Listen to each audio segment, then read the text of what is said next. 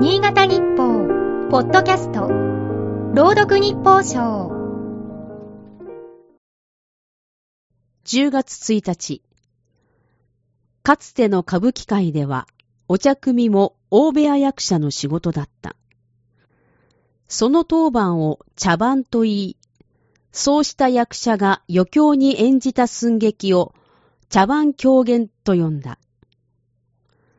これが素人衆に広がり、バカバカしい内容もあったことから、そこの見えすいた下手な企みや振る舞いを茶番と呼ぶようになった。手元の辞書にはこんな語源の説明が書いてある。見るものをしらけさせる三文芝居という点では、まさに茶番と呼ぶにふさわしい。ウクライナ東部南部の計よんしゅうをロシアに組み入れるかどうかについて、現地の親ロシア派が強行した住民投票のことだ。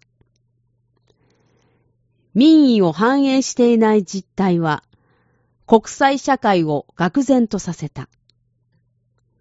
選挙委員と称する人物と武装した兵士が個別訪問し、投票を強要した。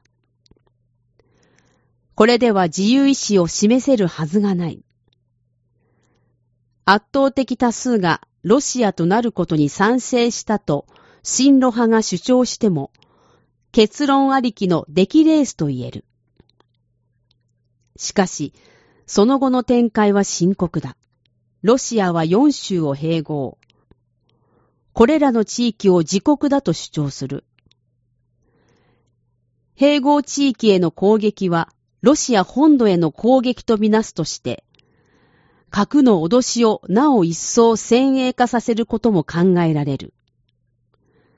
茶番だと鼻で笑ってはいられない。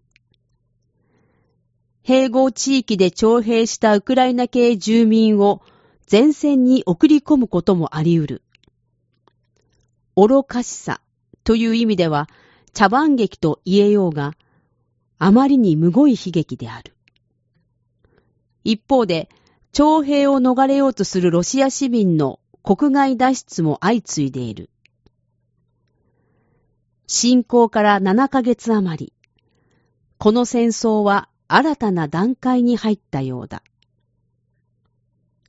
今日の日報賞は エフエムニーツ、桐生純子が朗読しました。